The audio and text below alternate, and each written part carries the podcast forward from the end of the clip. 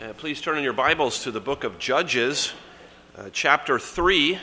Uh, our sermon text this morning is just a single verse. Uh, it's probably safe to say this is the only sermon in your life you'll hear uh, on this particular verse. Maybe not, uh, but we are continuing our study through the book of Judges.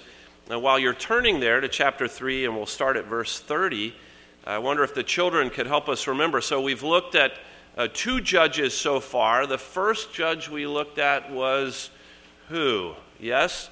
Othniel. Very good. And does anyone remember where Othniel was from? Which tribe? You know, Reuben? Okay, that wasn't Othniel. That was the, save that answer for the next one. Yeah? Judah. Okay, so Othniel was from Judah. The second judge was who? Yes? Okay, Ehud, and he was from Benjamin. Excellent. That's right. So that two judges. So today is the third judge, and I want you to listen for where he's from. Now, that's an important part of our message. So I'm just going to read verse 30 to give us context, and verse 31, the text we'll be focusing on. This is the word of God. So Moab was subdued that day under the hand of Israel and the land had rest for 80 years. After him, that is Ehud, was Shamgar, the son of Anat, who killed 600 men of the Philistines with an ox goad, and he also delivered Israel. And there will end the reading of God's word. May he bless us as we consider Shamgar this morning.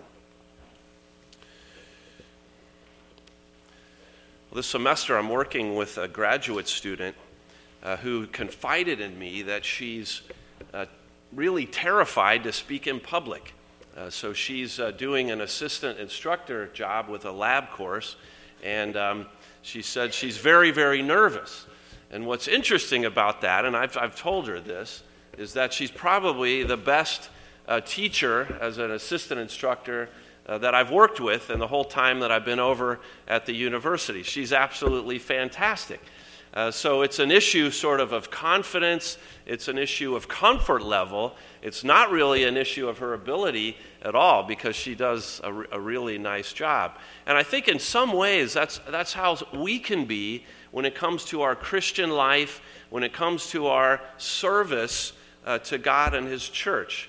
Uh, we can feel like uh, we don't have anything to offer. We can lack confidence and, uh, and we can lack comfort. And sometimes this keeps us from doing things that we would otherwise be able to do. Maybe we're, uh, we're slow to take on a new challenge or we're hesitant to try out some new ministry. I feel quite confident in saying that every one of us at one time or another has not done something we probably could have done uh, just because we lacked the faith to try it uh, or perhaps even sometimes the willingness to try it.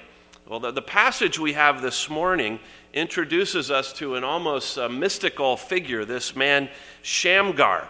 And as we grapple with what, who he was on the one hand and then what he did uh, on the other hand, we'll be reminded that God uses an amazing array of people to accomplish his purposes. And, and this is helpful for us as we think about how he might want to be using us if perhaps we're hesitant or questioning uh, what we might do for the Lord.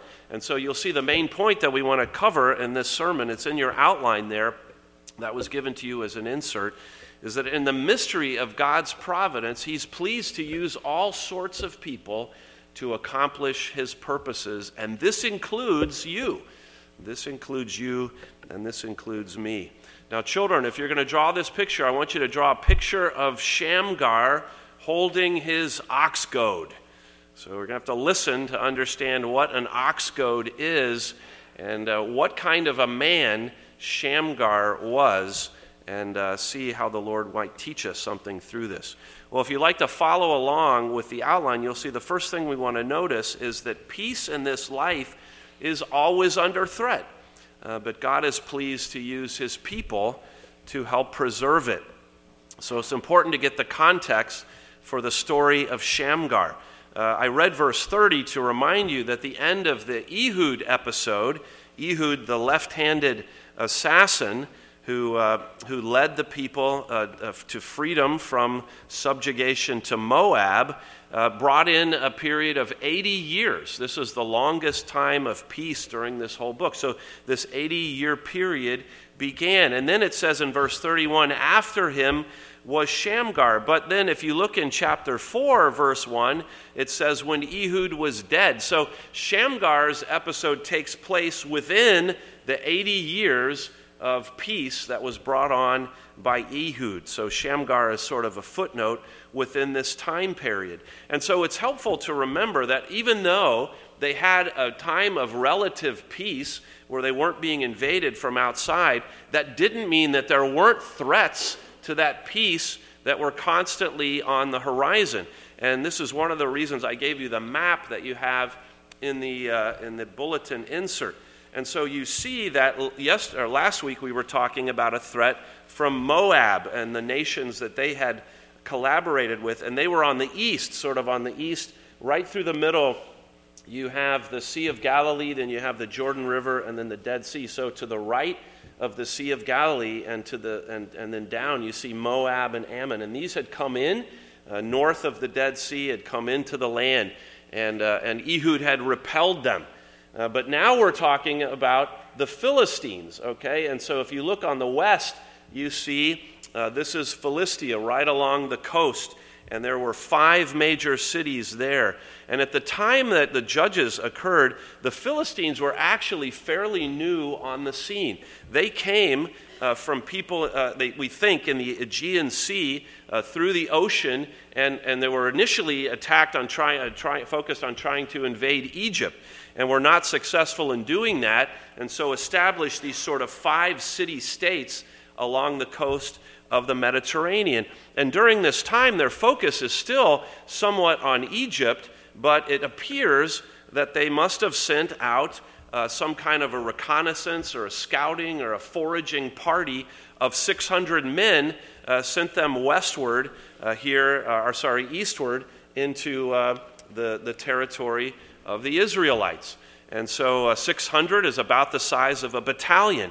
And so these soldiers have been sent in, and this is the group that Shamgar encounters. And it's it's a reminder that although they have peace, right, this described this time of peace of 80 years, yet there are constant threats to that peace that have to be taken care of in order to preserve the peace. And in this case, this man Shamgar is used in a remarkable way to turn back uh, an entire battalion of Philistine soldiers. And the Philistines were well trained warriors who had come over and, and literally fought uh, to establish a place here.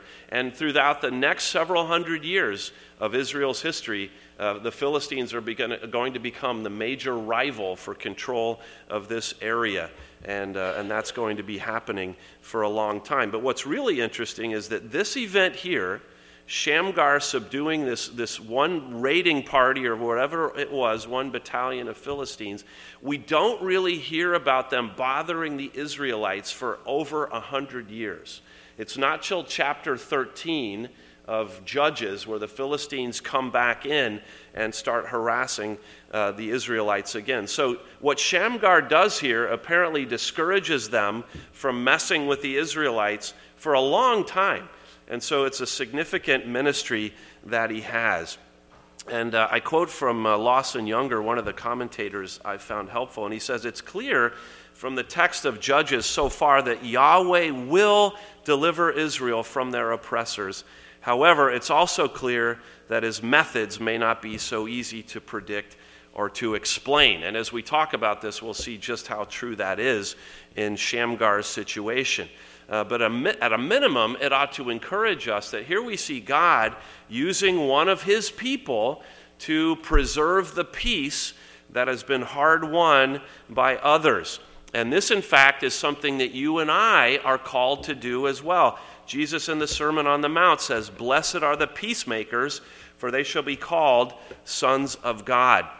And this is a reminder that, in a sense, the, the whatever peace, to whatever extent we enjoy it uh, in the church, in our families, in the community, is always tenuous, it's always under threat. There's always uh, some uh, crisis that's uh, just on the horizon, uh, some challenge that we may receive, some difficult person that we're dealing with that may disturb the peace. And, and Jesus wants us, you as his servant, to be a minister of peace, an agent of reconciliation, one who is not adding to the chaos and conflict of life, but one who is seeking to preserve a peace that's been hard won by another. Uh, but we, by God's grace, have a role in preserving that peace. And this is what Shamgar was doing.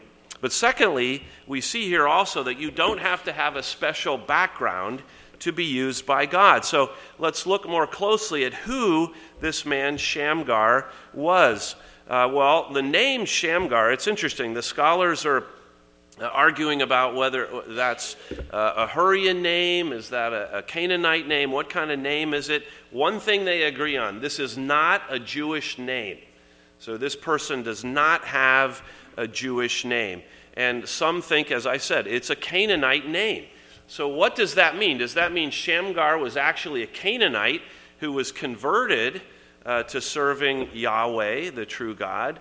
Or is it perhaps that Shamgar is the result of one of these mixed marriages that we talked about before, that the Israelites have gone in and they've married, they intermarried with some of the Canaanites, and perhaps that uh, he's from some kind of a mixed family uh, where um, either mom or dad are Canaanites.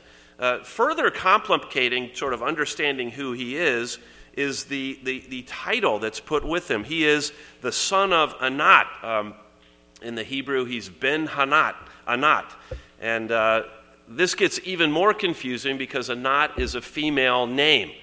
And so that would be very atypical. You, you, could, you would be a son of your father, you might be a son of your father's business, uh, but uh, men weren't usually named son of their mother.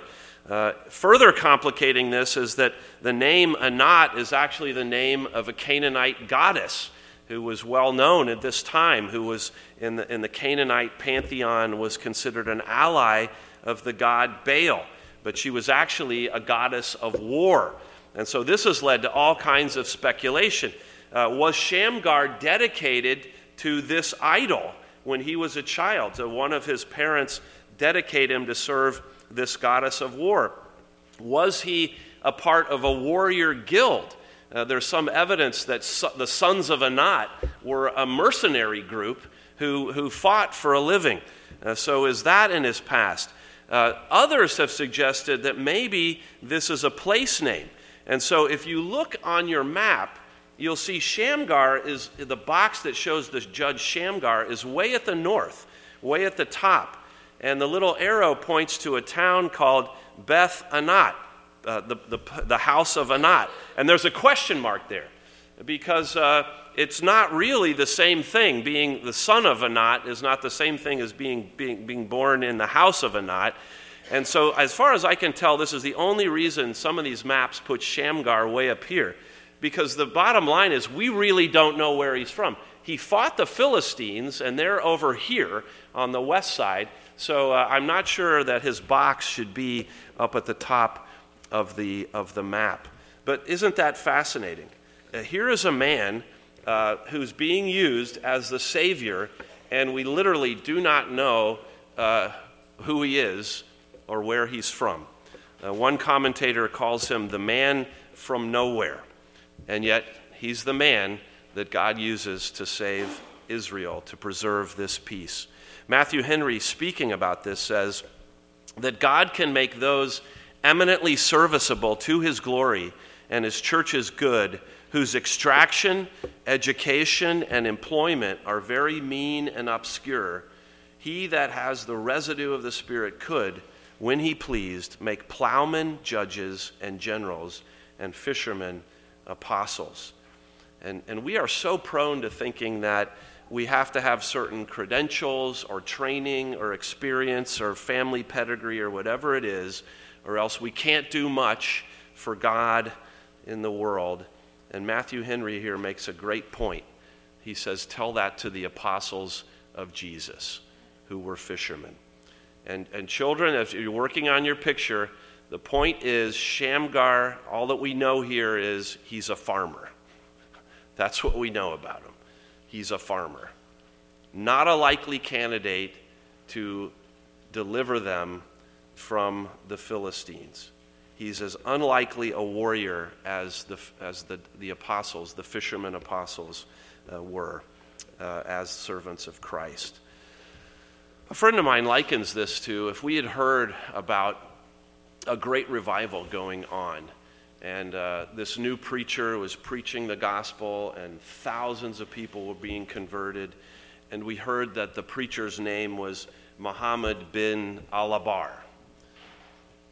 Right? So here's a man who is dedicated to serving Muhammad, and God's using him to preach the gospel. And at a minimum, we would know there's a story there. There there's a story there. And, and, that's what we should think about Shamgar bin Anat. There's a really fascinating story there. How someone like that uh, is in a position to deliver the people of God. And I think that's a helpful reminder to us uh, because uh, it reminds us that God uses people from all kinds of backgrounds, or as in this case, from no background at all, that we can discern. And, and people from, from broken homes, uh, people from addiction, uh, people from other difficulties and challenges. And it doesn't matter to God. God uses all kinds of people, and thank God that He does that. You don't have to have a special background to be used by God. You also, thirdly, don't have to have special tools to be used by God. Uh, Shamgar's story is even more remarkable when we realize what he actually did. It says that he killed 600 Philistines. Now, it doesn't actually tell us how he did that, but the implication is that this happened all at once, especially the way this is presented, uh, uh that, that other judges are presented in the book. I mean, I suppose he could have snuck around and killed 600 uh, over the course of years, but I don't think that's what's being described here, is that somehow he was able to kill an entire battalion of well trained soldiers in one battle. And in addition, of course, the text tells us that not only did he accomplish that amazing feat, but that he did it with no weapon of war at his disposal at all. He had a farming implement, uh, an ox goad. And so, children here, if you're working on your drawing. An ox goad would have been a, a pole about eight feet tall with a sharp point on one end and sort of a flat, almost shovel like thing on the other end. Uh, and they would use it to train the oxen who were pulling a plow. And so the pole was long enough that you could uh, stick the oxen and direct them and, uh, and correct them if they weren't doing it properly. And then the flat part on the bottom could be used to scrape off the plow and to keep the plow clean. And so, yes, it could be a weapon, but clearly this is not an ideal weapon. And uh, the story leaves us with many questions, right? How, how did this man do this? Uh, you know, was he, did he catch them by ambush in a narrow pass? Uh, did he sneak up from them, uh, on them from behind? Um, was he trained in some kind of special martial art? Did he have superhuman strength? And, and the point of this all is it really doesn't matter how it happened. The point of it is that God did it. God did it, and that this is something supernatural and definitely not something that you should try at home for sure. Matthew Henry now speaking on this one. It's, it's no matter how weak the weapon, how weak the weapon is, if God direct and strengthen the arm. An ox goad, when God pleases, shall do more than Goliath's sword, and sometimes he chooses to work by such unlikely means that the excellency of the power may appear to be of God. And that's part of the message. Uh, yes, an ox goad can kill people, but that's not really what it's designed for. And what's interesting in this book is how many different times an unconventional weapon is used. So we had a homemade sword last week. We have an ox goad, a farm implement, this week. We're going to get tent pegs and millstones and pitchers uh, and jawbones, all kinds of things being used as, as weapons of war in, in this book. And, and the point is, just as Matthew Henry is making it, that the power in all of this comes from God. I was uh, reminded of the, the Mel Gibson movie, The Patriot.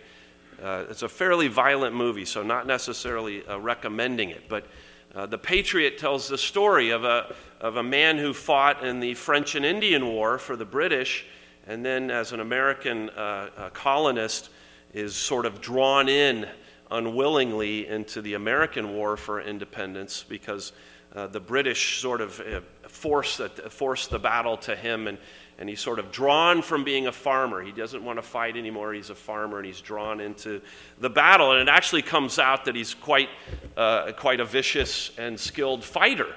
And uh, he's not just a farmer, as you learn more about him. And I think it's tempting, uh, some of the scholars have definitely done this, to treat Shamgar as such a person, right? He's a retired mercenary who's an absolute stone cold killer, and he's just farming, you know, and then uh, he's provoked in some way, and so he, he takes up arms and he wipes out an entire ba- battalion. I, and I don't think that's what we should be seeing here at all. The man is a farmer. The reason he has an ox goad is because he's plowing ground and he's working with his, his oxen and he's been forced into this situation so that we would give glory to God. God is supernaturally at work in this situation, giving this man strength and endurance to be able to defeat an entire battalion.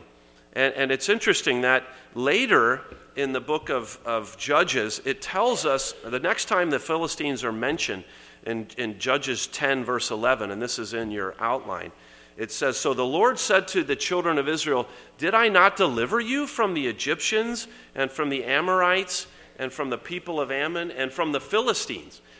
And, and what God said, the only account we have of the Philistines to this point in the book is this one right here with Shamgar. So again, it's God saying, I did that. It wasn't Shamgar that did that. Ultimately, it was God who did that, who delivered them. And again, this is such an encouragement to you and to me because it reminds us that we don't need special gifts, uh, special abilities, special tools in order to serve God. We simply need to use what God has already given us.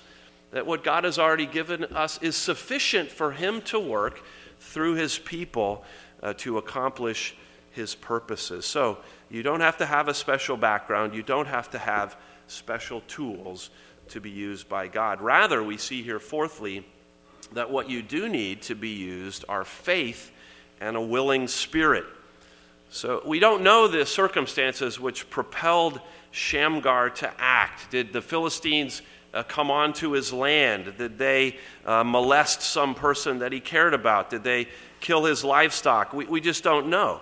But what we do know is that God's Spirit worked in his heart and mind and encouraged him to do the best he could with the best thing he had at his disposal. And he took that ox goad and he used it, and he didn't finish using it until the job was completed. And this response happened because he trusted the Lord. He trusted that this is what God wanted him to do, and he trusted that God would work according to his plan. He was simply willing to obey. And this is, again, a, a, very important thing for us to think about. Now, Sherry Chubb's not here this morning. I got her permission uh, to mention this new ministry that she's starting because I think it's such a great example of this very thing. So, Sherry sees a need. She, we do a lot for the IU students who have come here to Bloomington, we love you guys. We love you guys. But Sherry realizes that we have a lot of kids that grew up in our congregation or our own children who are off in other schools, and that maybe there would be an opportunity to try to specifically encourage those students who are away from us. Sherry loves to make cards. I think we've all been the beneficiary of, of, of Sherry remembering our birthdays and sending cards. And so she says, uh, maybe the Lord's calling me to start a ministry where we try to send cards and care packages to our kids who are away to encourage them while they're gone and just to let them know we're thinking of them. So, what she already knows to do, what she loves to do, an opportunity. How do you know this is what God's calling you to do? Well, you pray about it. Uh, she asked the elders if we thought that was a good idea. We think it's a great idea. She asks other people if they want to come along board, uh, uh alongside and join her and other people are interested. And so there, there, this is how God leads, right? This shows there's a need, there's an opportunity, there's an interest, there's an open door. So she writes a bulletin announcement, and uh, Lena puts it in the bulletin, and now we are trying to start this new ministry. I, this is how God works. It doesn't take anything special, just doing what God has already equipped us to do. And note that uh, we don't have to do everything that could be done. Shamgar didn't take on the Midianites, they're coming in uh, for the next story. Uh, he didn't take on the Ammonites, they were in the last story. He didn't even take on all the Philistines, just this one group. Remember, last week's judge took out 10,000 of the enemy. It's just 600. So he didn't do everything, but he just did what God called him to do. All it takes is faith and a willing spirit. And we should all be praying that God would help us to see where He would use us in His uh, uh, in doing what He wants to have done. Romans 12:1 reminds us. Paul says there, "I beseech you, brethren, by the mercies of God, that you present your bodies a living sacrifice, wholly acceptable to God, which is your reasonable service." That we're serving at God's pleasure. So what we need uh, to be used by God is faith and a willing spirit.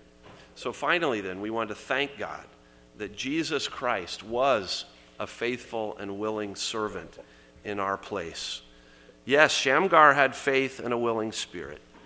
That was because God sent his spirit to work. You and I don't have the willing spirit or the faith that we should have. And oftentimes we would rather not be bothered than take on something new or to do something that we see needs to be done. But God reminds us through this passage that He's the one that works through His people. And the real story isn't Shamgar as much as it is God. What is God doing? God takes a man from nowhere. His origin, his parentage, it's all a mystery a man who may have even been a pagan for all we know. God saves him, and then God uses him. And the text tells us that he also delivered Israel. Shamgar would be considered a minor judge. There's only one verse on his whole life. But even as a minor judge, he delivered. That word could be translated saved. He saved Israel. And he comes then in the mold of the saviors of this book, and he points ahead to the ultimate Savior and Deliverer, the Lord Jesus Christ. And isn't it fascinating that the Lord Jesus came in obscurity, without pedigree, without reputation? When, John, when Nathanael was first introduced to Jesus, he said in John 1 46, Can anything good come out of Nazareth? When he heard Jesus was from Nazareth? Or how about what the people of his village said about him? Is this not the carpenter's son? Is not his mother called Mary and his brother James, Joseph, Simon, and Judas? And his sisters, are they not all with us? Where then did this man get these things? So they were offended by him. Who does he think he is? The man from nowhere. And literally, he was, in a sense, the man from nowhere. Uh, John 9 29, when he uh, opened the eyes of the blind man, the Pharisees said to the blind man, We know that Mo- God spoke to Moses, As for this fellow, we do not know where he's from. And the man answered and said to them, Why, this is a marvelous thing. You do not know where he's from, yet he has opened my eyes. Uh, Jesus, of course, was born in Bethlehem, and nobody knew that. They, they thought he couldn't possibly be the Messiah. The blind man did not need to know Jesus' background or his pedigree or his training or his skill set. All he needed to know was that Jesus opened his eyes and allowed him to see. And that's who our Savior is the one who was willing to be obscure and unappreciated, and yet came and lived by perfect faith, willingly laying down his life, suffering humiliation, willing to be abused, willing to bleed and to die and to rise again for his people. He was a willing servant, totally obscure. But notice also that Jesus used the most unconventional weapon to win his great battle with Satan and with death and with sin.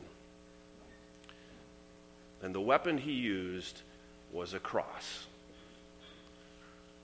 And the victory he won by dying on that cross, a tool of execution. He is the ultimate Savior. You and I are not the willing servants we should be, but the Lord Jesus Christ is that perfectly faithful, perfectly willing servant who came from obscurity, who used the most unconventional approach to his battle, and yet secured salvation for you and for me. And if we trust him, if we know him, then you can have complete confidence that he will use you in some way to accomplish his purposes. And we need to pray for one another and encourage one another in that great work that the Lord has called us to. This is the mystery of God's providence. He's pleased to use all sorts of people, people like you and like me, to accomplish his good purposes. Let's pray and let's give him thanks for that. Heavenly Father, we thank you for this uh, obscure part of Scripture, something we could easily pass over. And yet, Lord, we see in here a window on the way you work. People that are so unlikely to be your servants. You, you save them, you call them to faith, and then you use them. And Lord, we thank you that that is the case because it means people like us can be saved, we can know you, and that we can be used by you. We thank you that our Lord Jesus uh, was willing to be obscure for our sake, uh, that he suffered for us, and that his chosen weapon was the cross on which he hung. How we thank you, Lord, that we have in Christ a great Savior. And we thank you how we see in Shamgar uh, the work of our Lord and the encouragement to trust in you. We pray you would help us even this week to trust you and to offer ourselves willingly to your service, and that you would help us to see what you want us to do. We pray this all in Jesus' name. Amen. And now we'll sing back our praise to the Lord from Psalm 87, selection B. And I've chosen this psalm because it speaks about God's, uh, God's city, Zion. That's a picture of the church. But then it also speaks about all these foreign nations including uh, Philistia. It mentions Egypt, Babylon, other foreign nations. And the point it makes here is that uh, there's going to be people from all these foreign nations found in the city of God. And uh, it's going to be said of them that here is one who's born. And uh, the point is that all these people from all over these foreign uh, tribes are going to be considered natural born citizens of the kingdom of God because of his grace and because of our great deliverer and Savior, the Lord Jesus Christ. Let's stand and we'll sing to him together.